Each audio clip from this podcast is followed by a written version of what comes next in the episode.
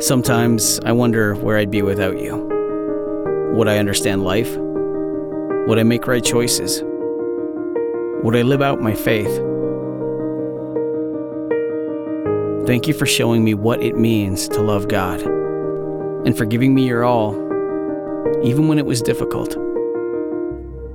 Thank you for the discipline I deserved and the grace I didn't, and for being present, even though you had so much on your plate. Thank you for picking me up and encouraging me to try again, and for the little life lessons I still lean on today. The truth is, I wouldn't be who I am if it wasn't for you. As I look back on my life, I see moment after moment where your influence, your wisdom, and your strength made all the difference. Thank you for loving me. Today, I give thanks. Today, I am grateful. Today, I celebrate you. I love you, Dad.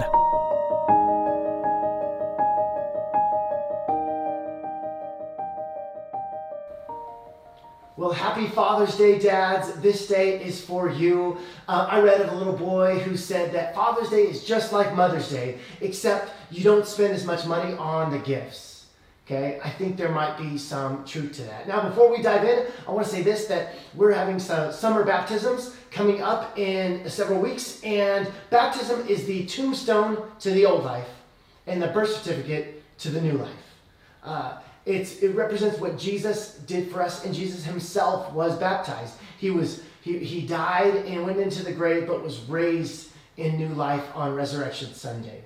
And so we want to encourage you, if you've never been baptized, uh, to consider that, proclaiming that Christ is yours for life, that you're going to follow him for all of your days. And so you can email us at Prodigal Church Fresno at gmail.com or talk to any of our staff in our in person services or via social media when Sarah and I were dating and in the early days of our marriage, we went to the movies a lot. And we didn't realize it back then, but we had all the time in the world.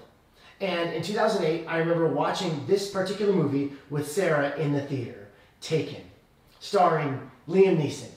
And it is about a father going to extreme lengths to get his daughter back. Now, in 2008, I wasn't yet a parent. Dex wouldn't show up for another five years, and Ivy wouldn't show up for another nine years. But as I watched this movie, I truly believe that if anything were to ever happen to my future kids, I would be able to do all the things that Liam Neeson did in this film. I don't have money, but what I have is a particular set of skills, skills that I've acquired over a very long career, skills that make me a nightmare for people like you. Yes, yes, Dad, yes, that's me someday. Yes, Dad, you're amazing. Now, there's a protectiveness that dads have inside of them. I know what I'm going to do the very first time a boy tries to take my daughter out on a date. Now, she's four now, so this is going to be a long, long time away. And she may never date, she may be a nun.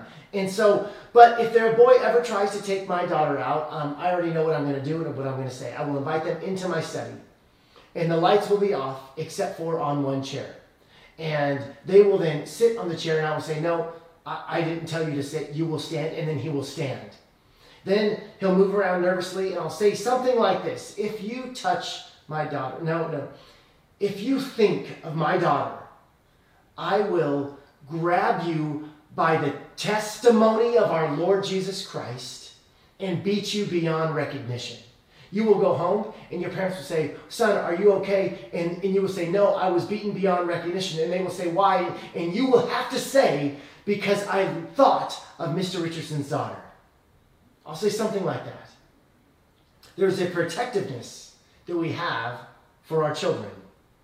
We learn a lot about God from our relationships uh, between a father and a child.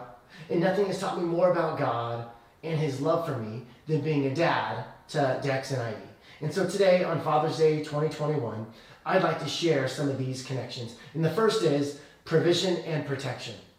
Uh, these are something that fathers give to their children, and it's innate. It's it's within them. They were they were made with this kind of uh, protective posture towards their family and this provisional care for their children. In Matthew, the Sermon on the Mount, Jesus says, Therefore I tell you, do not worry about your life. Look at the birds of the air. They do not sow or reap or store away in barns, and yet your heavenly Father feeds them. Are you not much more valuable than they? And why do you worry about clothes? Now, real quick, when people in the first century were worried about clothes, it wasn't because they went into their closet and they're like, I've got nothing to wear. No, it was because they literally didn't have anything to wear. So Jesus says, See how the flowers of the field grow. They do not labor or spin. Yet I tell you that not even Solomon in all of his splendor was dressed like one of these. If that is how God clothes the grass of the field, which is here today and tomorrow is thrown into the fire, he will not will he not much more clothe you, you of little faith? So do not worry, your heavenly Father knows what you need. But seek first his kingdom and his righteousness, and all these things will be given to you as well. Therefore, do not worry about tomorrow, for tomorrow will worry about itself. Each day has enough trouble of its own. Some of us are worried. Some of us have anxiety. Let me, let me rephrase that. I'm sorry. You are worried uh, about some things. You have anxiety about some things. And Jesus speaks directly to you in regards to your worries. And Jesus here in the Sermon on the Mount speaks to you directly about your anxieties. And when he does this, he uses the father child metaphor. He says, Your dad knows you need these things. Your dad knows that you're worried. Your dad knows that you're stressed. Your dad knows that you have anxieties and that fear is crippling. But look at the birds of the air. Look at the flowers of the field. They do nothing and I provide for them. They have no power and I protect them. You're my son. You're my daughter. I've got you. How much more will I protect you? How much more will I provide for you? When Jesus wants to speak to our worries, to our stresses, to our anxieties, to our fears, he uses the father child metaphor. Now, my son is almost eight years old. And in the summer of 2019, we went to Wild Water Adventure Park all the time. Lots of times. He loved every moment. I'll never forget that first water slide. He goes down and then he comes up out of the water and is, he's smiling ear to ear. I'll just never forget that face. And that face happens every time we go to this water park. In that summer, Dex was 46 inches tall. And to go on all the rides at this park, you had to be 48 inches tall. But on the last day, the park was open I snuck him on all the rides, even the ones where he was a little too short for. Now, Sarah wasn't there, and so that's why this was allowed. But he loved it, and he couldn't wait till the next summer when he could go on every ride. That next summer happened to be the summer of 2020. And the water park didn't look like it was going to open. When COVID hit, Wild Water kept pushing back their start date. Okay, it's going to be June 8th, it's going to be June 15th, it's going to be July 1st. And finally, it became apparent in July that Wild Water Adventure Park was not going to be open last summer. And I remember where we were and where I was sitting when I broke the news to my then six year old son. He's sitting in the back of the truck and we're stopped at a stoplight and, I, and he says, Dad, when's Wild Water going to open? And I said, Son, because of the sickness, it doesn't look like Wild Water is going to open this summer and then immediate tears. Like, like it must have been raining on his face or there was a leak in my roof or something because the tears just went immediate out of his eyes. And he looks up to the sky and he says, Dear God, why did that man have to eat that bat? And so, of course, I'm holding back laughter um, because in the midst of this global pandemic where millions of people have lost a lot more than a, water park, my son is worried about water slides. Uh, my son is worried. But as his dad, it also broke my heart. And so as we got to closer to the summer of this year, I was checking Wild Water's opening date all the time. I changed my homepage on my computer to become Wild Water's homepage. So whenever I opened up my, my computer, I would check and see if the reservation system was open, when they were going to be able, open, when all the security features and the, the COVID protocols were there. So we knew everything. Uh, and when the park finally did open last Saturday, we were one of the first in line, and we had the time of our lives. See, even though in the grand scheme of things, a water park is not a big deal, it became a big deal for me because I was dad. My son was thinking about it every day, and so therefore I was thinking about it every day. Why? Because I love my son, because I desire his happiness, I desire his joy, I desire his life to be filled with laughter and love. And so it is with God. Our Father provides for the birds of the air. How much more does he love you? Our Father dresses the flowers of the fields. How much more will he clothe you? God changes his homepage for you. He's thinking of you. He desires good things for you. Now, the second thing that I've seen in fathers is gentleness, which of course is a fruit of the Spirit mentioned in Galatians 5, chapter verses 22 through 23. But the fruit of the Spirit is love, joy, peace, forbearance, kindness, goodness, faithfulness, gentleness, and self control. Against such things there is no law. Now, this Greek word for gentleness is proatis, and it's meekness or gentleness, but it's not weakness, power that is restrained. There's a soothing quality to gentleness that actually dissipates anger, it calms it. It responds to the sharp edges of individuals with a kind and powerful calm. That is gentleness, and that is the fruit of the Spirit.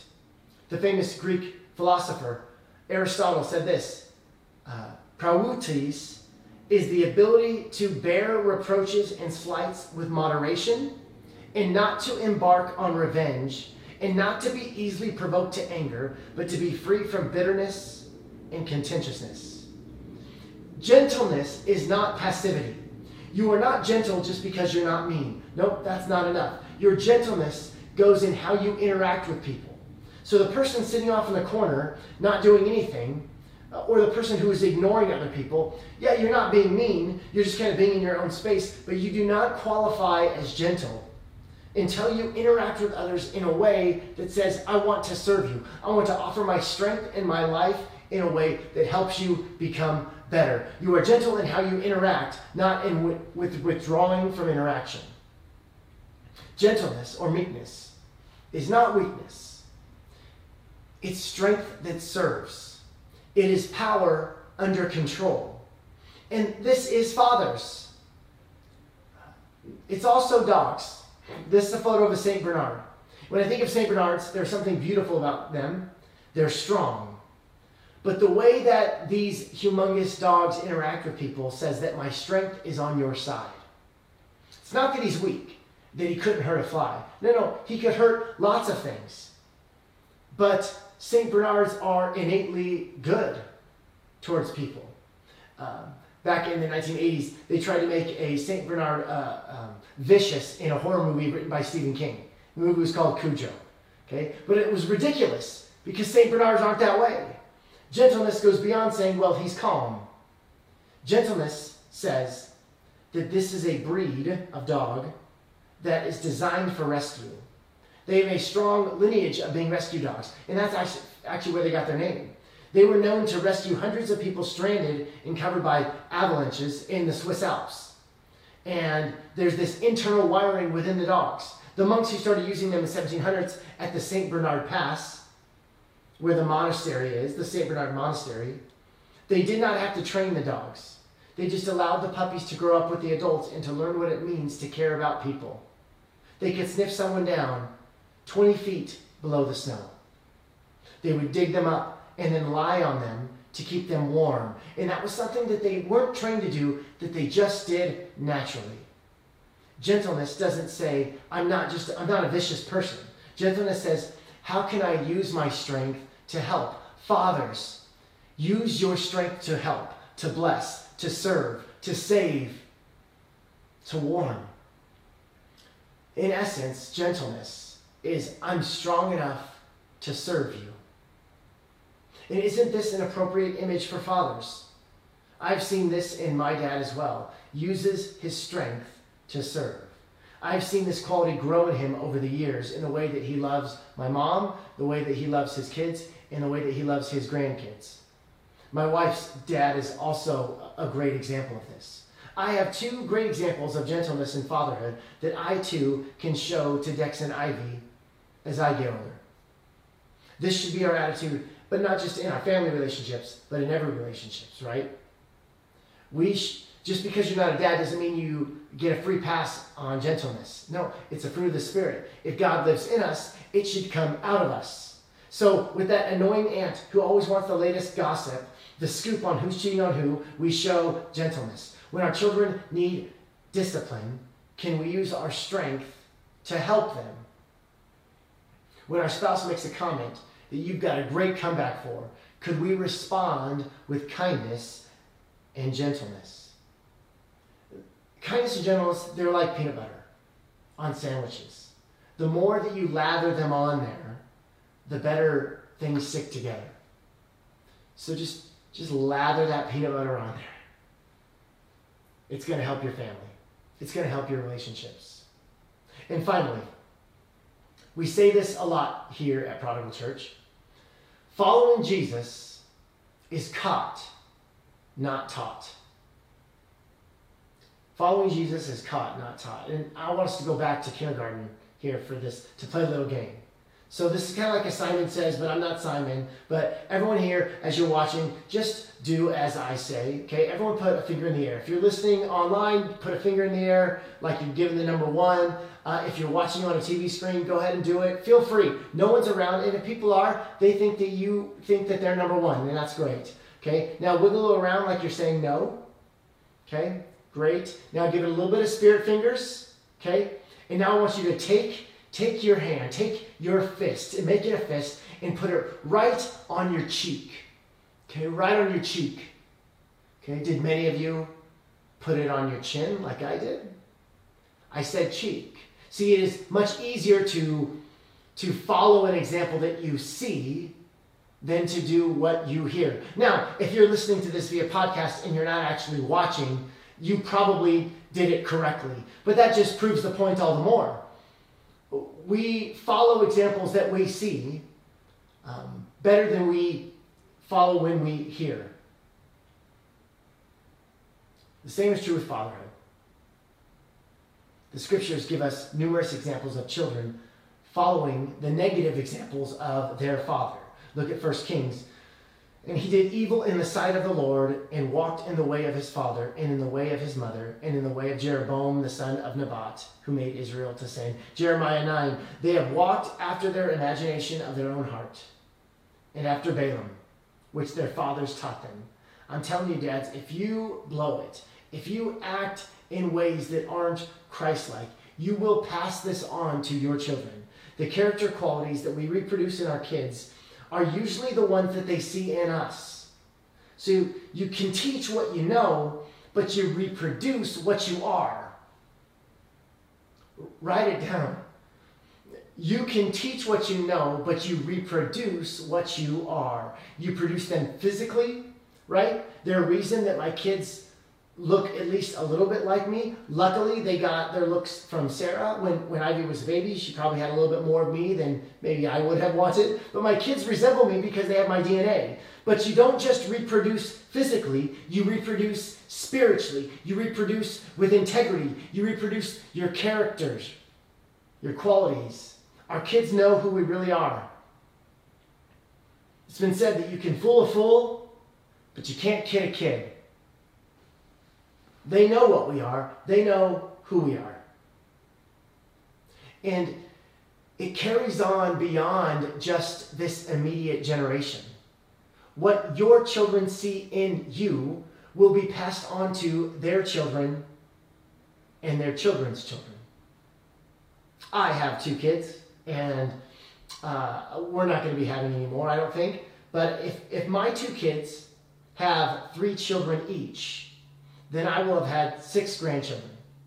And if those six grandchildren each have three kids, I will have 18 great grandchildren. And if those 18 great grandchildren have three kids, I would have 54 great great grandchildren. And if you combined all of these together, I will have had 80 descendants just in my lifetime, potentially. Do the math yourself. So if you model Christ likeness in your marriage and in your parenting, you are impacting more lives than you know. You're impacting the lives of your children, their friends, their family, their children, their children's children. We make the biggest impact for Jesus by living for Jesus. One man said of his father, Once I was a teenager, and my father and I were standing in line to get tickets for the circus. Finally, there was only one family between them and the ticket booth. And the family ahead of them, they made a big impression on this young man. There were eight children, all of them under the age of 12, and you could tell that they didn't have a lot of money. Their clothes were not expensive, but they were clean. The children were well behaved, all of them standing in line two by two behind their parents, holding hands, and they were excitedly jabbering about the clowns, the elephants, and the other acts that they were going to get to see at the greatest show on earth. And you could sense that they'd never been to the circus, and there was this anticipation just among that family. It promised to be the highlight of their young lives. The father and mother uh, were at the head of the pack. Uh, she was holding his hand, looking up to him as, as if to say, You're my knight in shining armor. And he was smiling back at his pride and joy, his children, and his wife. The ticket lady asked how many tickets the father would like. And he proudly said, Let me buy eight children's tickets and two adult tickets so I can take my family to the circus. The ticket lady quoted the price, and the man's wife let go of his hand immediately. The man's lip began to quiver. How much did you say it was? The ticket lady again quoted the price. The man didn't have enough money. How was he supposed to turn and tell his eight children that they were not going to be able to go to the greatest show on earth? They were not going to get to go see the circus. And seeing what was going on, the, the dad who was standing behind them pulled out a $20 bill from his wallet, dropped it on the floor. And they were by no means wealthy at all. But the fa- that dad picked that $20 bill up, tapped that man on the shoulder, and said, Excuse me, sir, I believe this fell out of your pocket. The man knew what was going on. He wasn't asking for a handout, but he certainly appreciated the help in a desperate, heartbreaking, and embarrassing situation. So he looked right into the dad's face, the man behind him, and he took his dad's hand, squeezed it, and he said, Thank you. This really means a lot to me and my family. Now, the grown child, many years later, witnessing his father do this, he writes, My father and I went back to our car and drove home. We didn't go to the circus that night, but we didn't go without greater than any memory of any lions jumping through rings of fire or any elephants standing up on two feet or some man being shot out of a cannon. Greater than any of those memories was what this boy saw his father do for the family of 10 standing in front of them. He remembered that the rest of his life. One of the greatest descriptions of dads uh, comes from Erma Bombeck. She writes a portrait of a little girl who loved her dad but wasn't sure what dads do. And I'll close with this. One morning, my father didn't get up and go to work. He went to the hospital and died the next day. I hadn't thought much about him before. He was just someone who left and came home and seemed glad to see everyone at night. He opened the jar of pickles when no one else could. He was the only one in the house who wasn't afraid to go into the basement by himself. He cut himself shaving, but no one kissed it or got excited about it. It was understood that when it rained, he got the car and brought it around to the door. When anyone was sick, he went out to get the prescriptions filled. He took lots of pictures, but he was never in them. Whenever I played house, the mother doll had a lot to do. I never knew what to do with the daddy doll, so I had him say, I'm going to go off to work now, and I threw him under the bed. The funeral was in our living room, and a lot of people came and brought all kinds of good food and cakes. We had never had so much company before. I went to my room and felt under the bed for that daddy doll, and when I found him, I dusted him off and put him on my bed. He never did anything. I didn't know his leaving would hurt so much.